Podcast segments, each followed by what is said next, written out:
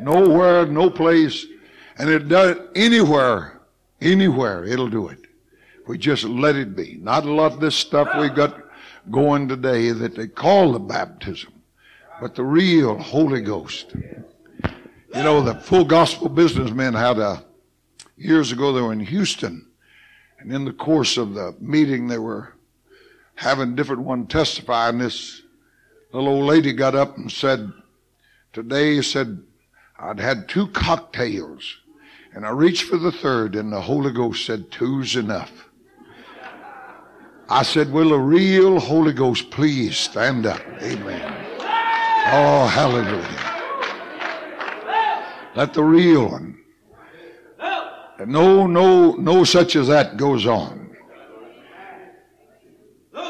You know, Paul, when Paul died, before he died, he, he wrote, he said, he was free of the blood of all men. Think about that. You know, I don't know about you, but I'm haunted a lot of nights that I've been commanded by God to take this gospel to every creature.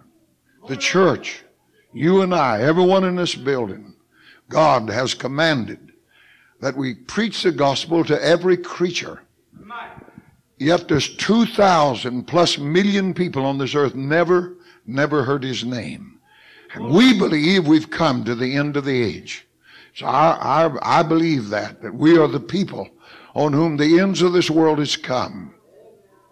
Paul, Paul, the only generation that ever reached their generation was the first one.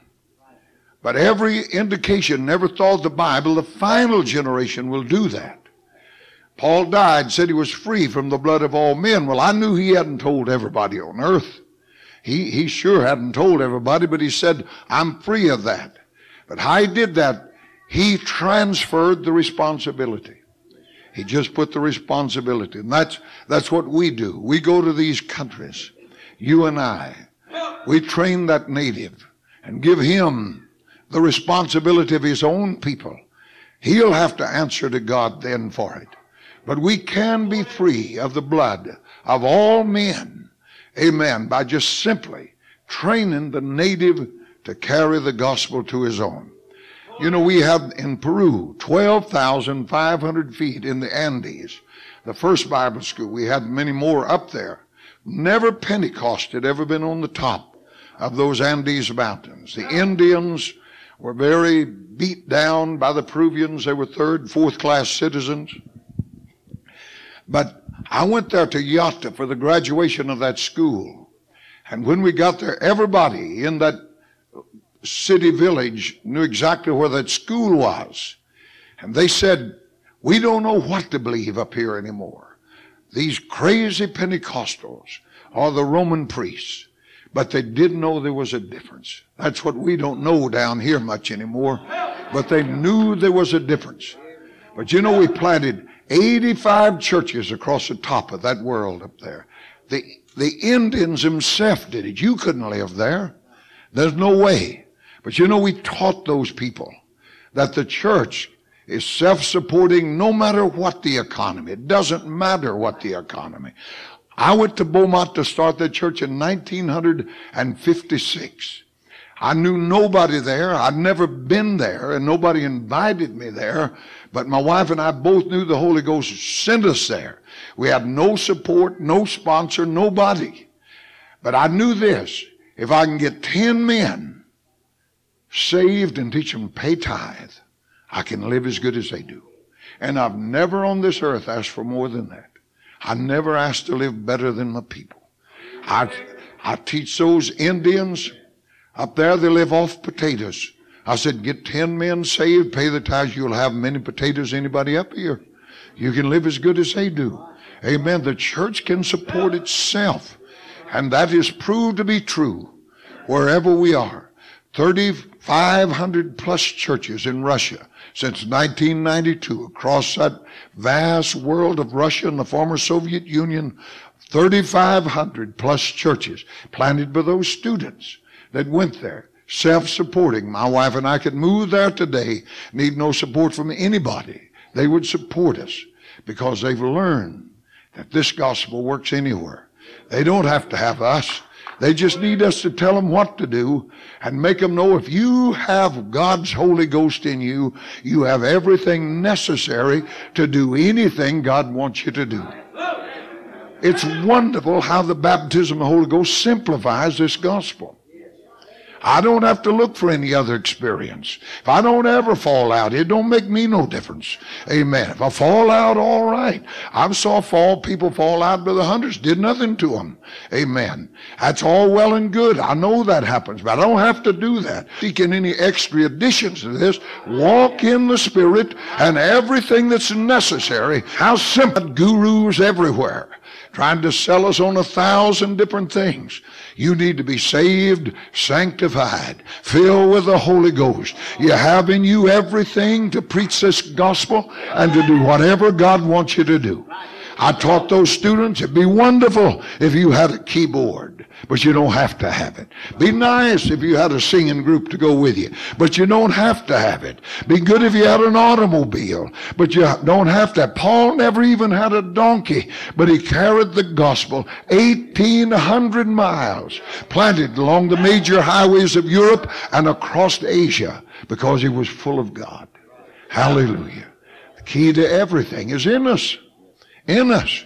When God gave us Himself, He gave us everything necessary to carry this gospel to the ends of the earth.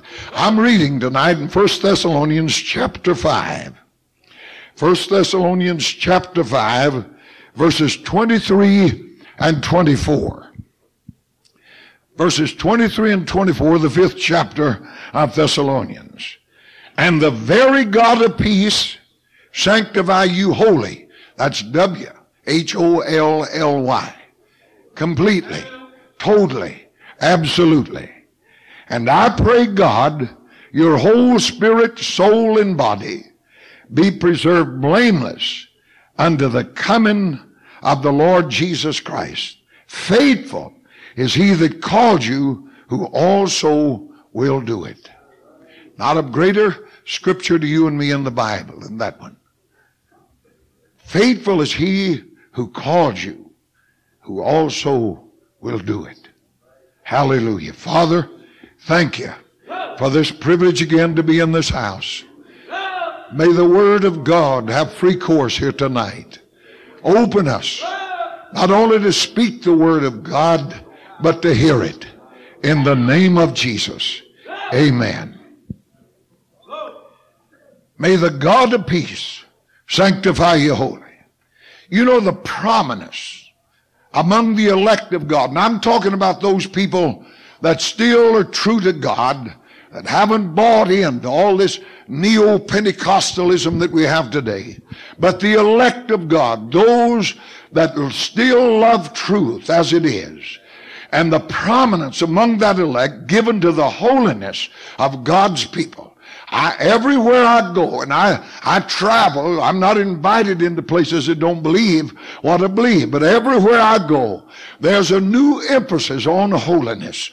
Everywhere there's this emphasis, emphasis on holiness along with the revival of the doctrine of the Lord's second coming.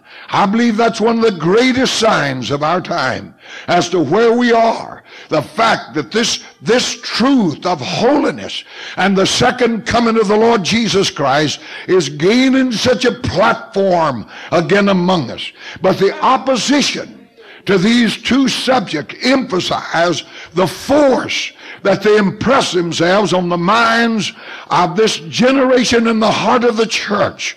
You, you have in the Pentecostal church, again, a great emphasis on holiness and the second coming of the Lord. But in that same ranks of that same church, you have a terrible opposition to these two, to these two messages. It isn't coming from outside of us.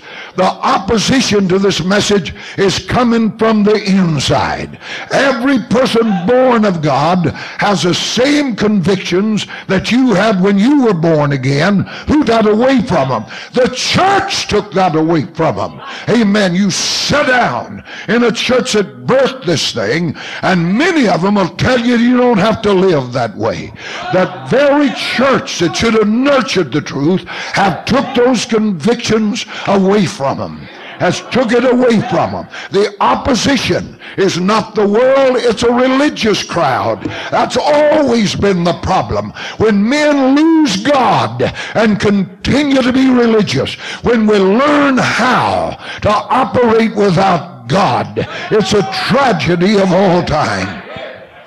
Now, these two truths, amen, holiness and the second coming of Christ are linked together in the text that I read to you here tonight.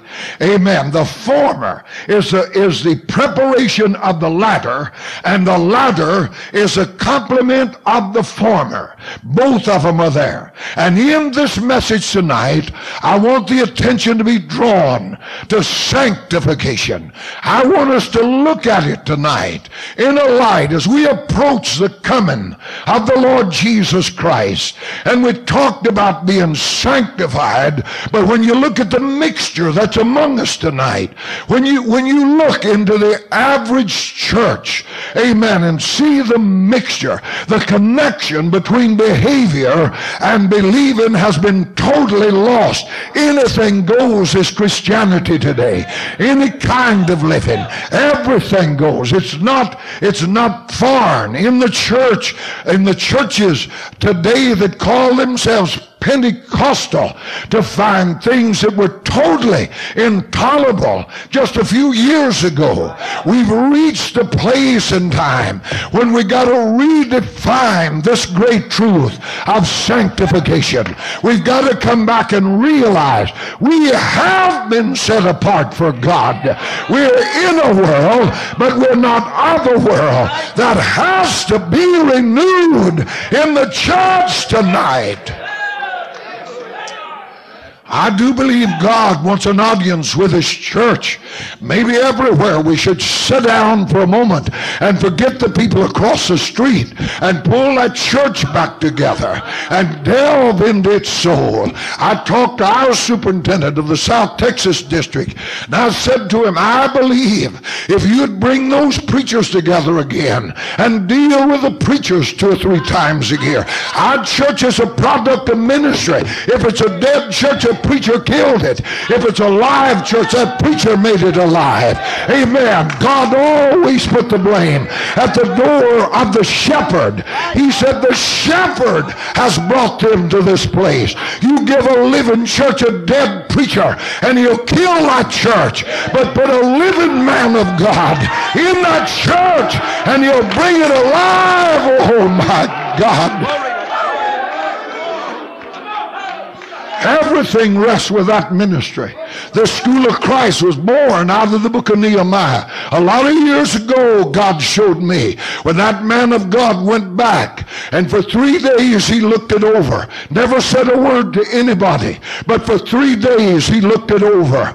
And he finally said the walls are torn down and the gates are burned out. You dig through that. You understand those walls of the kingdom of God. You can tear that down But those gates, that's ministry. They were burned out. And the third chapter of the book of Nehemiah is totally taken up of putting those gates in places. Amen. To put that gate in place and the walls came up around that gate. You put ministry in place. Put a man pregnant with God anywhere in the state of Florida. Let him birth that life and there'll be a church. Life doesn't come out of the church. The church comes out of life. We have to examine again this truth of sanctification. And the first thing you have to set in your mind, it's not a thing. It's not an it. It's a person. God has made Christ to be unto us sanctification. It's not something we get. It's somebody that comes. It is him. It is a person. It's the Lord Jesus Christ. Now here they said the name God of peace. He said, may the God of peace sanctify you holy. And the use of that, the God of peace tells us it's useless to look for sanctification until you're reconciled to God. I wonder if that isn't our problem. If we've not put the cart before the horse, we're trying to make people holy that have never been birthed of God. We're trying to sanctify the unregenerate. We run them through our Sunday school and teach them how to be religious, yet never been birthed of God Almighty. I pastored one church 35 years. It took me 30 years to learn some truths that I want to tell you about tonight. I, am going to tell you something. I've come to this conclusion that at least 85% of what calls itself Pentecost in America today is nothing but tares. Never been birthed of God. No, no. You, you don't have to beg a man that knows God to go to church. You hear me? You don't have to spend all day Monday. You don't have to have reap and keep. You don't have to have that. I was a drunk before I got saved. Nobody had to come invite me to a bar. That's my nature. But I was birthed of God on the 21st. Oh, hallelujah. I was birthed of God. And this is my nature. Nobody has to beg me to come to this house.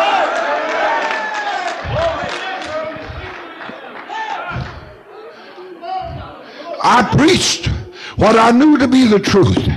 Took me a long time to learn that the reason some people didn't do it is because they weren't born again. Yes, sir. I preached tithing and wondered why some people didn't tithe. I learned you're not saved if you don't. If that preacher is a faithful man, if he proclaims this gospel and you sit here and let others buy the pew you sit on, you know nothing about this God. I said, you know nothing about this God. I tried to drag people to heaven that God wouldn't have let them in if I got there because they weren't birthed of God. We've tried to sanctify that before we ever justified it. We've got it into the wrong direction. As is the cause, the Bible said, if the foundation be destroyed, what will the righteous do? Take away the new birth from the church. Make it just making Jesus a part of whatever you are, and you've lost lost it. There's nothing you can do with the ungodly as bringing them to obedience to God. And that's what we've done. We've just made Jesus a part of what we are.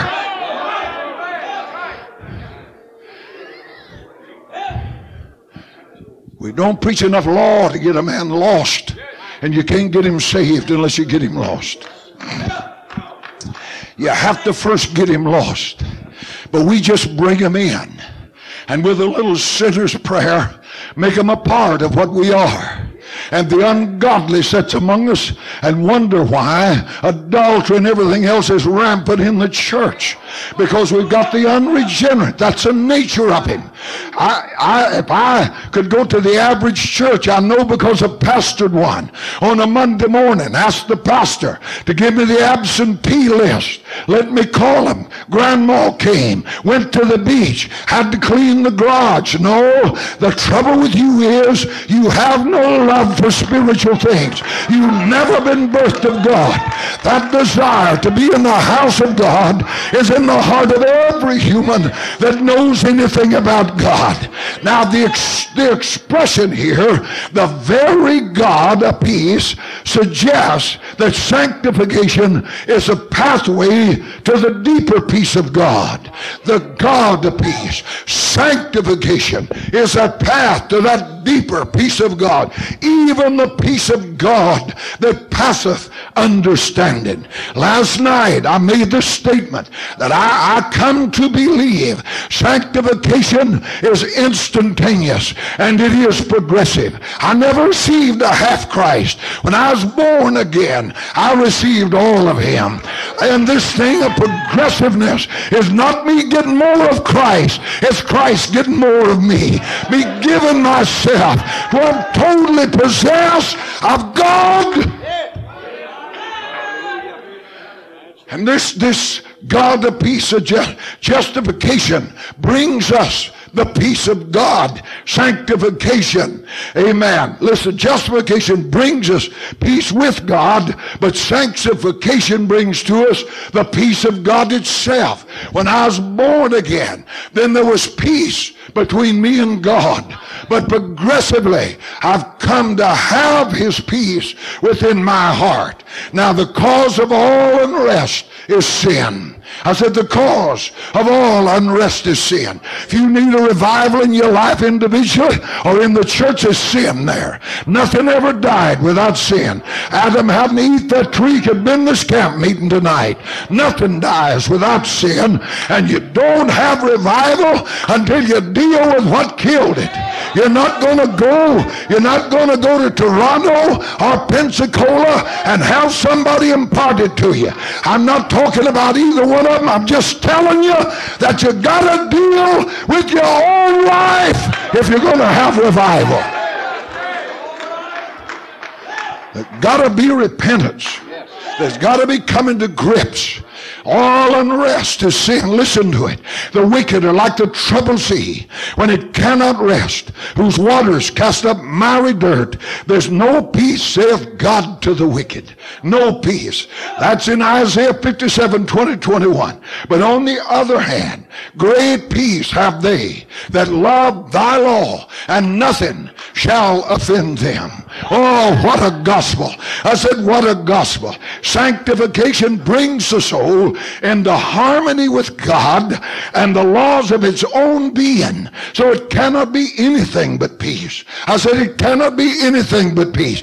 Sanctification brings into the Spirit the abiding presence of the God of peace. More and more as I come to die to all that's not Him, I come to understand the peace of God. Now, the deeper meaning of the passage is that sanctification is the work of God Himself. The Bible said He would do it. We've tried with our rules of religion to sanctify. And all we've done is created people who are mean and junkyard dogs. The meanest people I know are people that are religious that don't know God because they're going to pour everybody into their little mold. If you don't look like they do in the first week, then it's out with you. But let me tell you something tonight. It's not the work of effort of man. It's the God of peace that sanctifies a man. Oh, hallelujah. Hallelujah. Hallelujah. Being conformed to the image of Christ is the meaning of sanctification. It is one life being being replaced by another life. This is the process of it all. As I die, he lives as something in me becomes a burnt offering. There's more of Christ.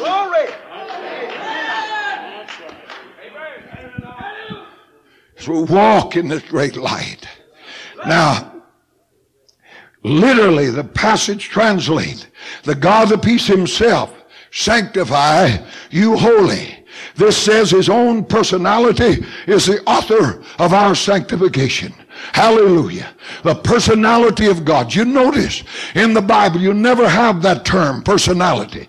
That may be kind of an invention of our time, but it, but it means some kind of a special person when you talk about a personality. But oh, thank God he never looked for that. He just looks for persons and then gives them his personality. Yes, sir. It is all in with God in his personality, not the work of a man or the means of outward struggling. It has nothing to do with that. It's God's own prerogative. This sanctifying of the human holy is a prerogative of God. It's a gift of the Holy Spirit, the fruit of the Spirit, the grace of the Lord Jesus Christ, and it's the attainment of faith and not of works, lest a man should boast. I watch the pride that come out of people that separate themselves sensually.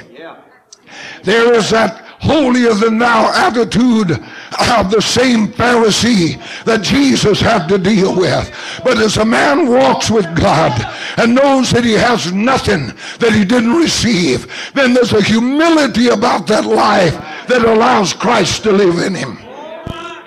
Amen. It is divine holiness, not human improvement. Thank God. Listen, the Holy Ghost makes me holy by imparting the virtues of Christ in my innermost being and from there moving out. God began with the first man, with the body, made him outward beginning and then worked inward. But with the new creation, the last thing to be redeemed is the body. He imparts the grace of Christ, of the graces of Christ in the innermost being. And there is the holiness. As we begin to live this life when it's no longer I, but it's Christ that lives within me. Now, when you see then what this sanctification is God, then we have to see the nature of it. This is a foreign language to many people that claim this experience.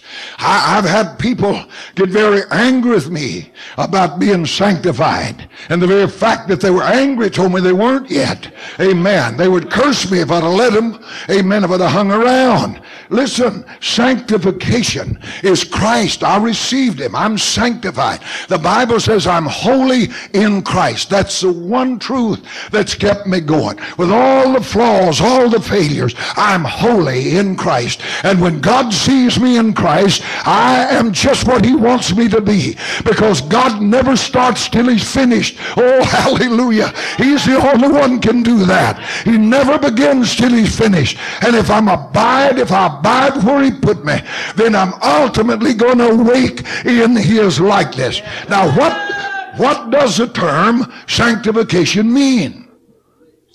Now we look at the scriptural usage.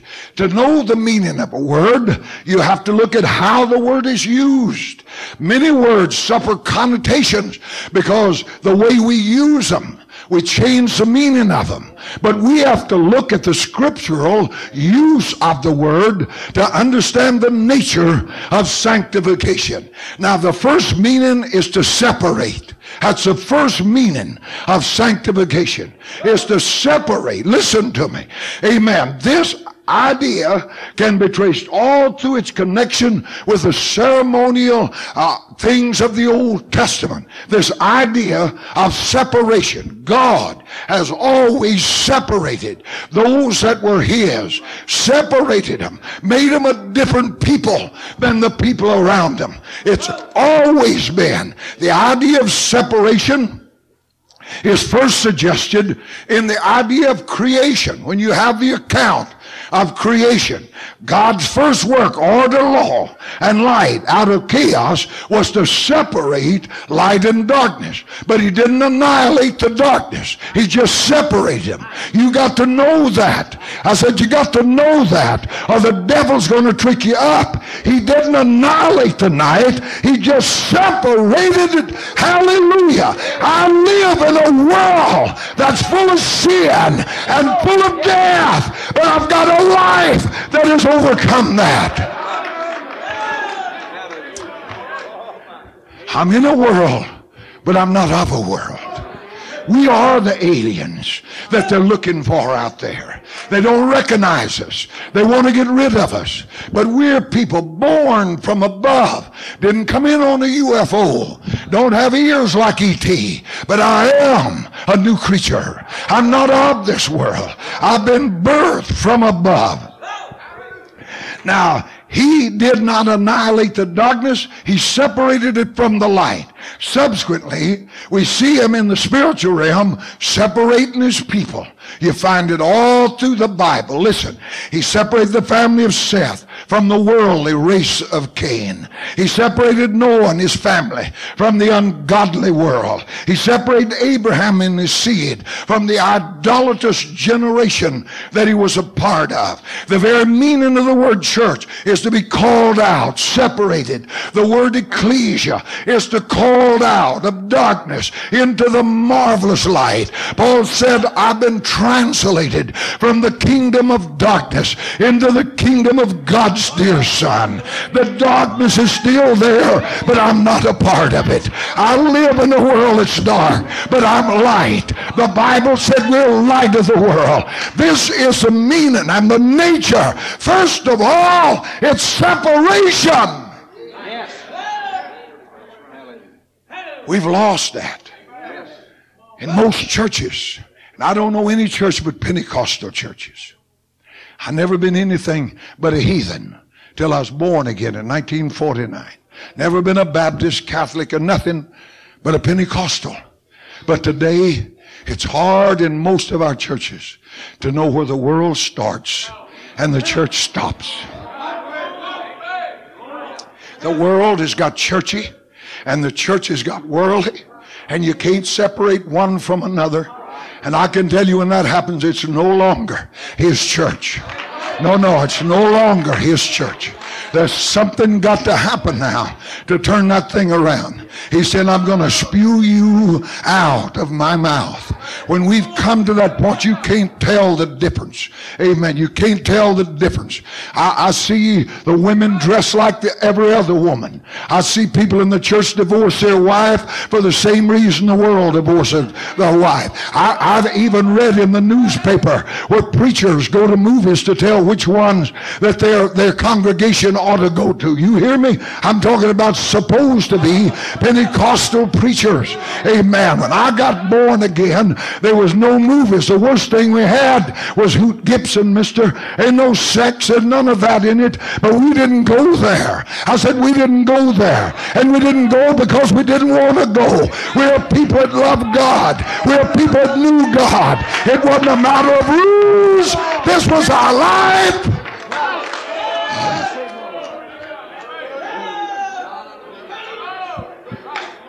We try to strap people from the outside. Won't work. You got to get them born again. Keep them in that altar. Amen. Till they're born again. To each individual, the same call comes. Separate yourself. Come out from among them, God says, and be ye separate. I'll be your father, and you'll be my son. If you'll come out, come out. Sanctification then means our voluntarily separating ourselves from evil. That's what it means. Voluntarily. Uh, shun the appearance of evil. That's what God says to us. Live such a life. I'd rather get to heaven and find out there's some things I could have done than to miss heaven trying to find how close to this rotten world I walk to be right with God. We've lost our effectiveness because we've been like them. And the reason we're not persecuted, we don't have any gospel.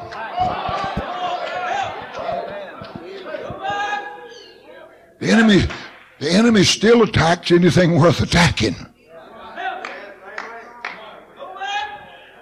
Let Jesus come alive in any heart, and he's going to be the object of the attack of hell itself. Amen.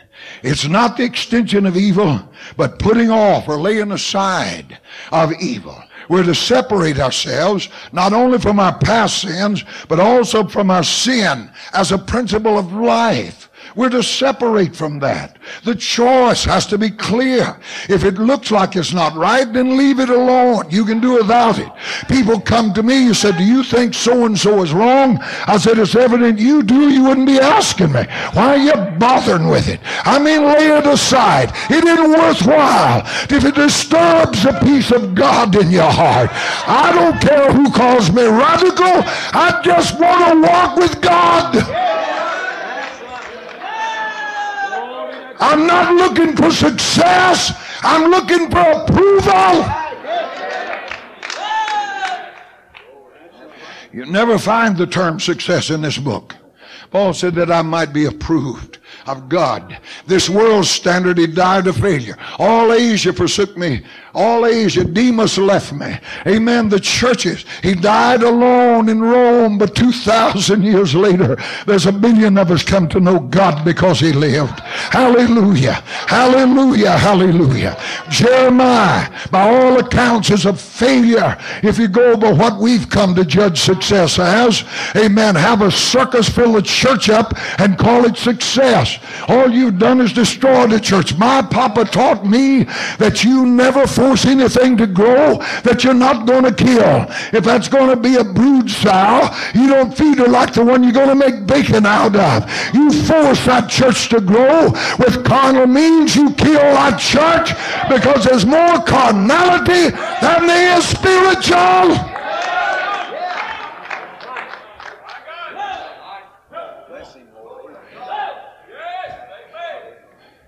sanctification. Amen. We're not trying to grad, we're not to try to gradually improve our unholy condition. We're to put off the old life and act as if it didn't exist. The Bible said, reckon yourself dead to that, but alive unto God. Amen. Reckon yourself dead. Every instance in the Bible when it talks about that old nature, it's past tense. Have crucified the flesh and the affections and lusts thereof. The victory is there present. What was absolute with Christ is potential in every one of us if we'll walk with God. I said if we'll walk with God, if we'll be obedient to God, we are to separate ourselves from the sinful self. Reckon yourself dead indeed unto sin, but alive unto God. But second, sanctification is a choice. The nature, it's a choice. Not only is it, is it separation? Is a choice. We are to refuse every suggestion and impulse that's not God no matter what it is, every impulse, every suggestion that's not God, we're to refuse it. Now, the Holy Spirit will never work till you make your choice. You're not a robot. God doesn't want robots. God wants men and women that are constrained by the love of Christ.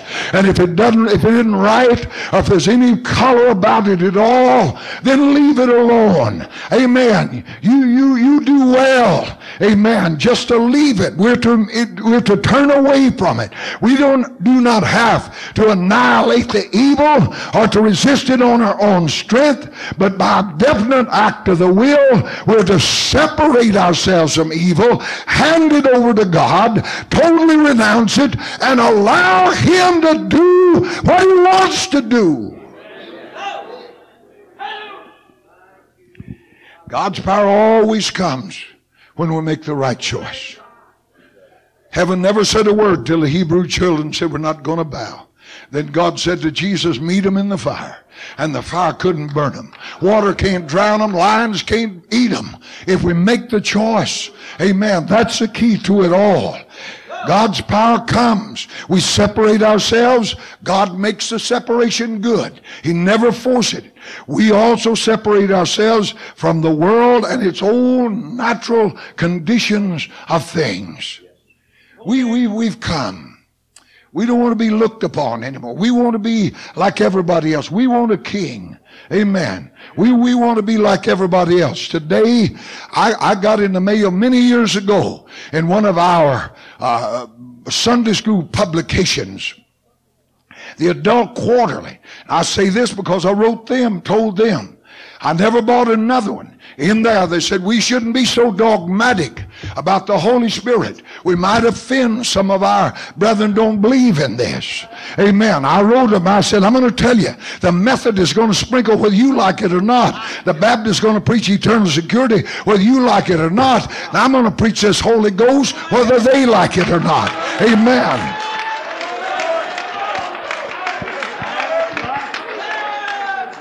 It is as imperative that a born again believer be filled with the Holy Ghost as it is for an unregenerate man to be born again.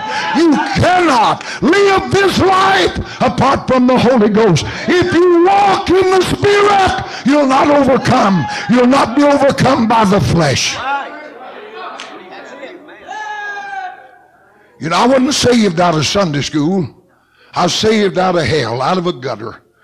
And there was that fear in me. I didn't want to go back. I didn't know. I hadn't been taught. Couldn't quote John 3.16 when I got saved. I remember just being saved. Wasn't filled with the Holy Ghost yet. Seeking Him. Because you didn't go to those churches out seeking. Amen. You, you just knew you're going to leave or they're going to drive you crazy. You get in that altar. They're going to preach this because they knew what's going to keep you. I remember worried about, worried about if it would have fall back. God took me into the Bible and showed me the millennium. He showed me there every man sitting under his own vine. Nobody making him afraid. Righteousness covering the earth as waters cover the sea. Lions eating straw with a lamb and a kid playing with a snake and the snake won't bite him.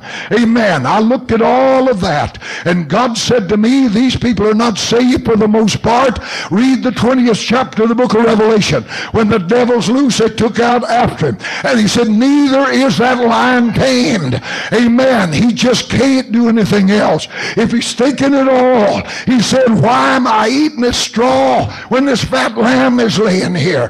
That snake is saying, Why don't I bite this kid? But God said to me, They're not saved, they're not tame. But the Holy Ghost in that glorified church holds this universe in absolute subjection to God for 1,000 years. Oh, hallelujah! Hallelujah! Hallelujah! And he said to me, How much more will his Holy Ghost hold the passions of this flesh in absolute sway? You don't have to sin. You can walk with God. You can be holy. You can be holy because he who is holiness lives within you. Hallelujah. Oh, hallelujah.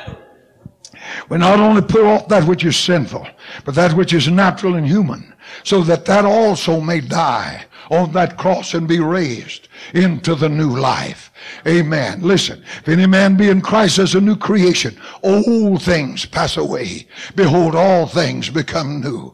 The Holy Spirit ever leads to a deeper separation walk with him. And the mark and measure of a man led by the Spirit is that that man or woman is more and more occupied with Christ. Amen. The measure, uh, the measure of, of success uh, or the measure of any work of God is a measure of Christ. That's all. It's a measure of Christ. Not how many hands you counted, not how big that building is. Amen. That building houses a church. That's not the church. And there's no house ever built for the glory of God. This is God's house, and God's glory comes out of this temple that's sanctified to Him. Some of the greatest services I ever saw was in little bamboo churches where they don't even have running water. The Holy Spirit leads ever deeper, not only from evil, but from earthly lifting us up into a supernatural life all along. As we live the cross, then resurrection life is working in us all the time. As you and I live this cross, amen, then that life, there can be no resurrection on this side of the grave. You got to die. And as you walk and live this cross, then that resurrection life is coming up all the time. And the end result is not I, but Christ.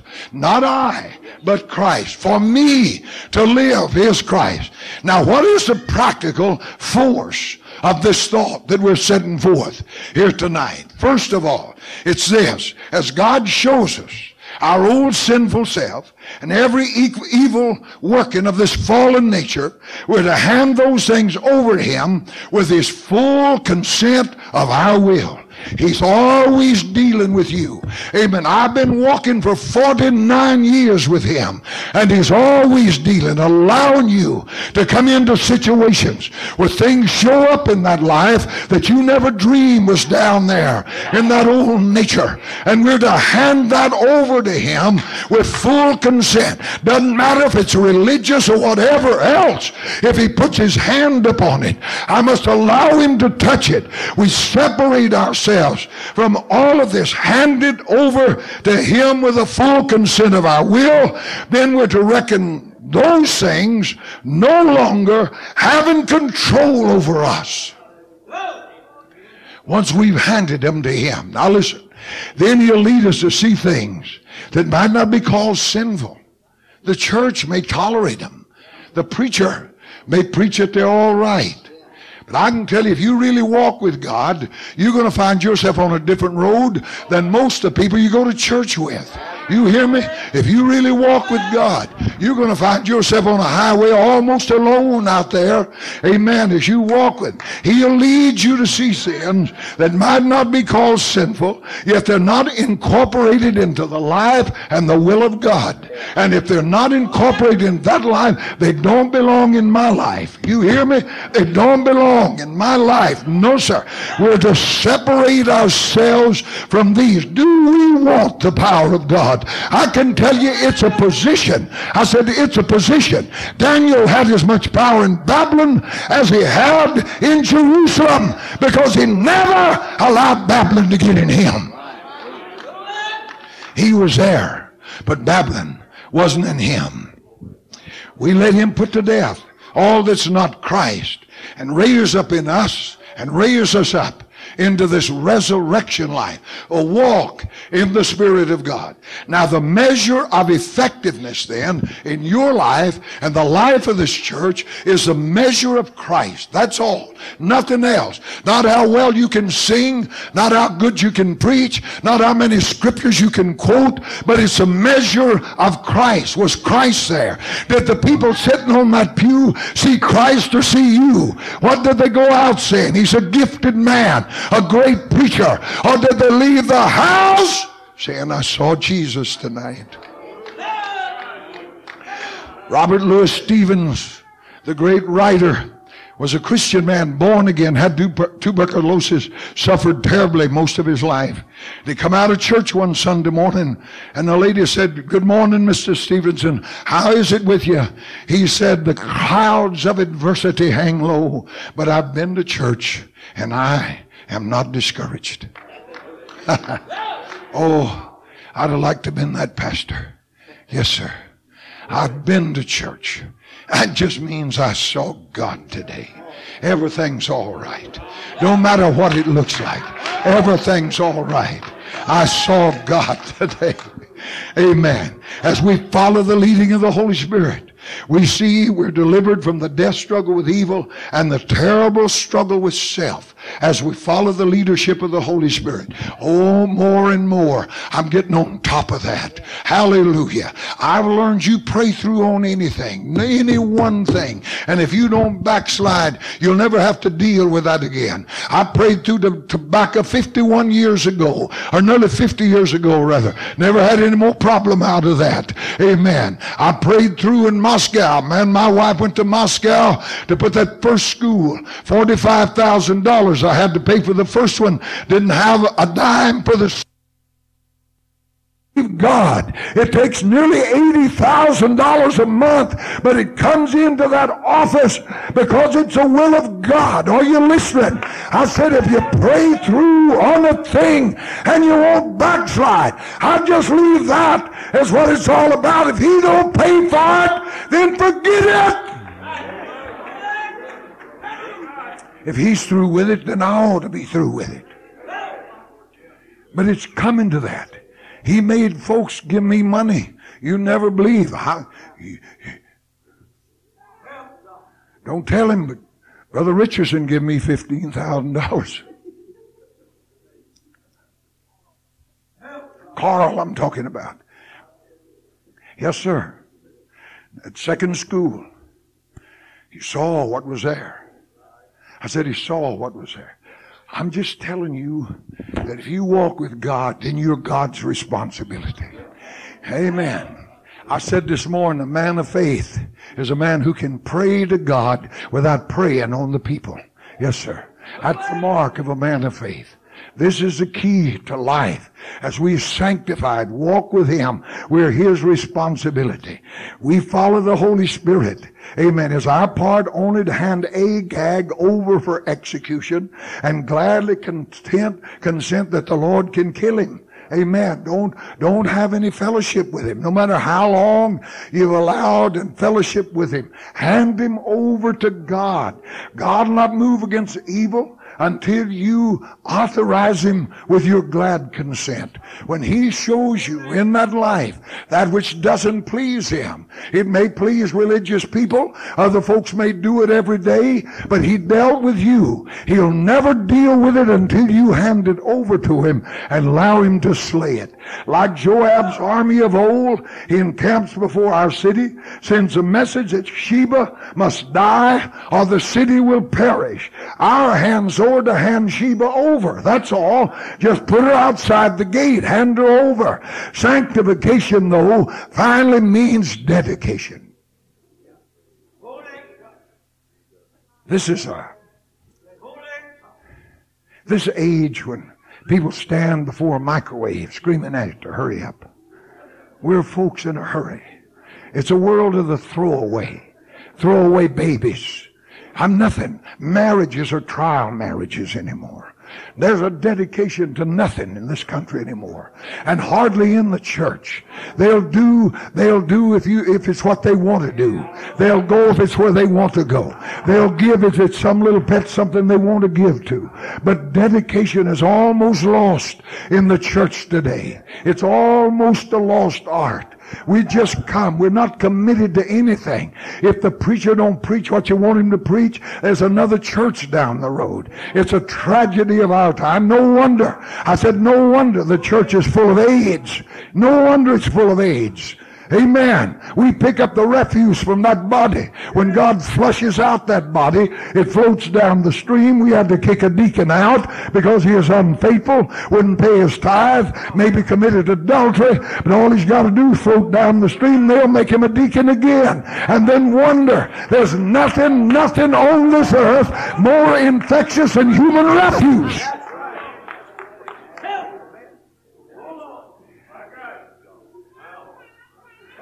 We just, we just make allowances for everything. Dedication is a lost art among us.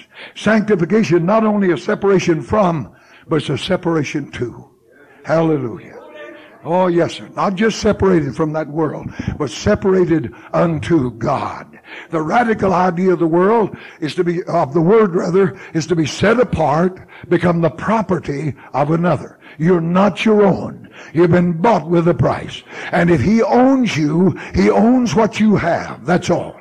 Whatever it is, your house, your car, your kids, your money, whatever it is, that, that's a meaning. That's a radical use of the word, is to become the property, totally the property of another. Jesus said that. Amen. We allow God to possess us for his purpose and working out of all his holy and perfect will. This is the meaning of Romans 12 and 1. I beseech you therefore, brethren, by the mercies of God, that you present your body as that living sacrifice. It's true God has bought us, but he'll never force us to surrender. But if we submit, when those elders came to that rock Etam, to Samson, they came to the man of God. They've, they've, they've moved into high-powered ecumenical thing. They've made agreements with the Philistines. They've agreed we'll drop some of our more radical teaching. Never asked Philistines to drop nothing. But we'll drop some more. And they come to Samson, and I think what they said, now why are you continuing this? You hiding out in these Lehi mountains. And every time that enemy caravan, every time our friends now comes along, you go down there and strip them and rob them. Why are you doing this? We've made an agreement with them. Why we've agreed, we've got, why we're experiencing some real growth, man. That's right. We've got, we've got a deal made with the Catholics again, and we're experiencing some real growth in the church. He said, because they did it to me, they said, you're going to either quit or we're going to deliver you into the hands of the Philistines. He submitted to that church. He said, how you can bind me up if you'll promise me you won't touch me. I never had much fear for the devil, but I sure am afraid of that church when it goes after me. He said, you can tie me up, but don't you touch me. You know, they, they, they tied him up. Look, God isn't looking for robots. He looks for those who are constrained by his love, who choose his will. This is what the term consecration means. This is a whole meaning of the term. They dumped that man of God out there in front of them devils and they shouted that is the wrong thing to do. When they shouted, he shouted back. He broke those things they had him tied with, grabbed the jawbone of a donkey and killed a thousand of them. Yes, sir. Killed a thousand of them with the jawbone of a mule. I've heard preachers preach that that was an old dried up jawbone. That isn't true. Says a brand new one. In the book of Leviticus it said, the firstborn of every creature is God's. But the firstborn of a donkey, you either, you either give something in his place or break his neck. That's a new dedication. Somebody had just killed that that donkey for God with that new consecration, new sanctification, new dedication. He killed a thousand of that enemy. Let the church come back to that place. Submit to God. There's not enough devils in Florida to keep us from doing the will of God. But we've got to come back to that dedication, that separation.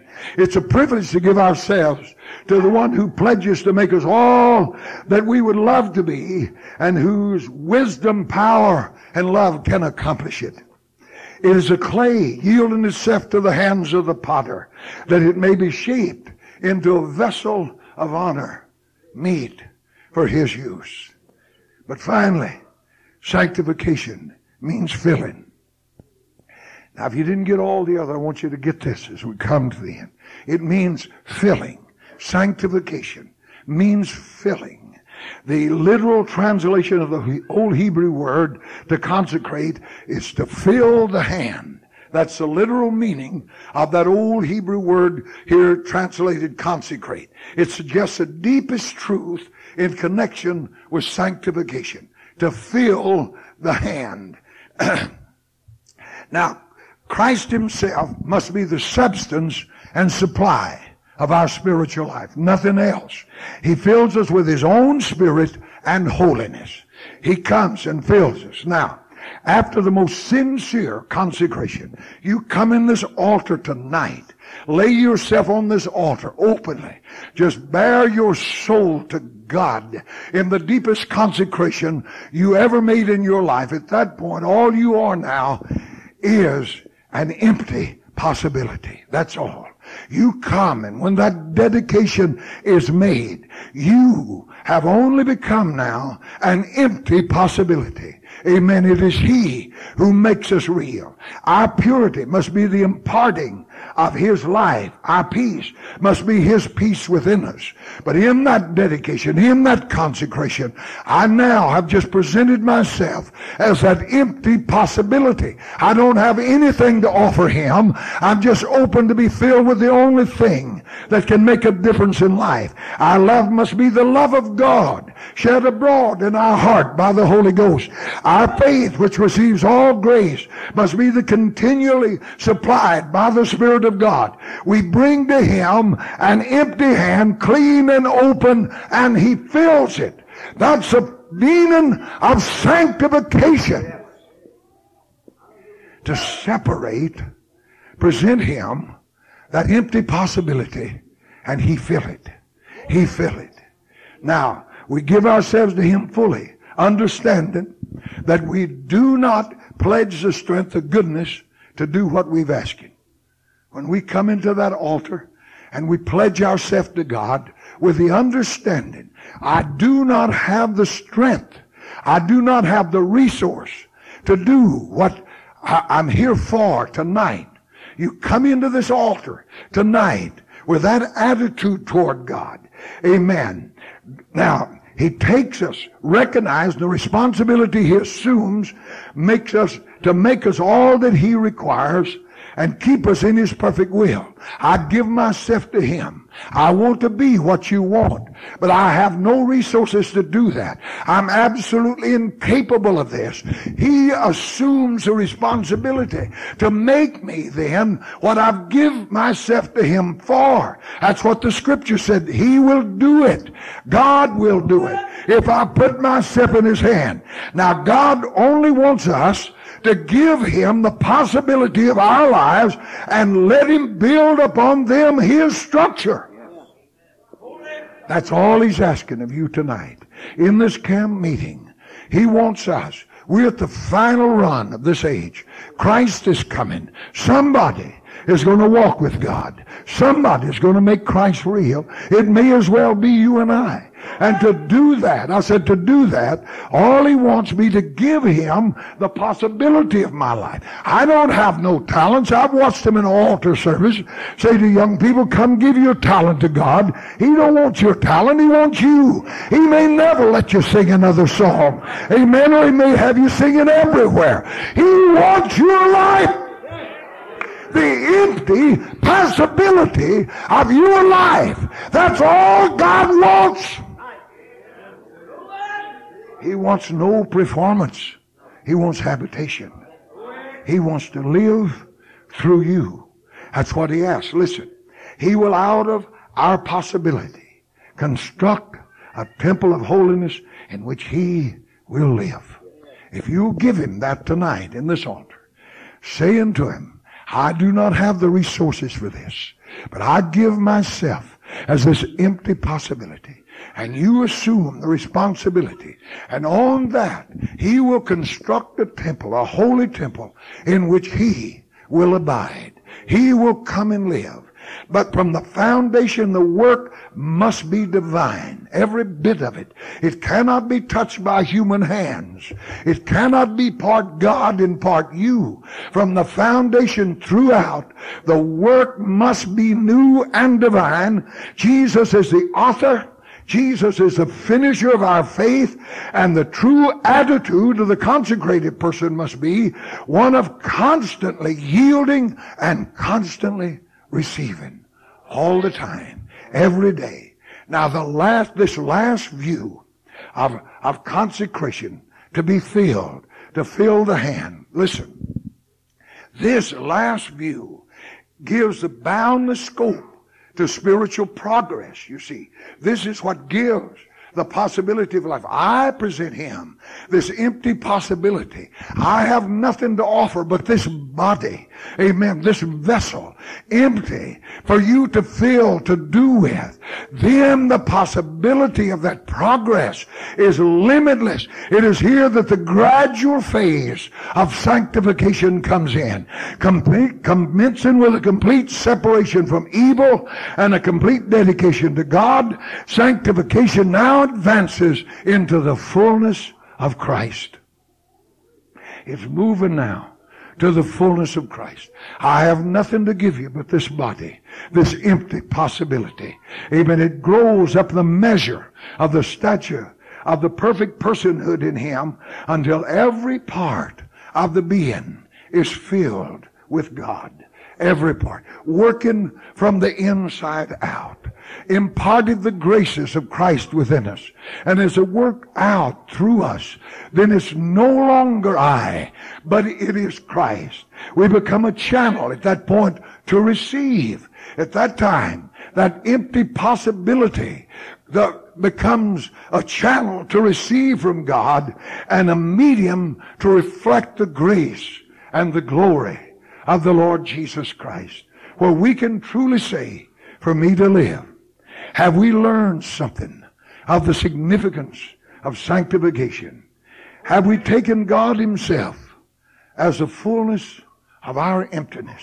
If we have, we've come a long ways tonight in becoming the final vessel to be the voice of God in this earth. When in an altar of God, we present ourselves as just an empty possibility to be filled with God. So that we can say with the great preacher, it is no longer I that liveth, but Christ that lives within me. Let us stand. Hallelujah. Hallelujah. Blessed be the name of the Lord. Blessed be the name of the Lord.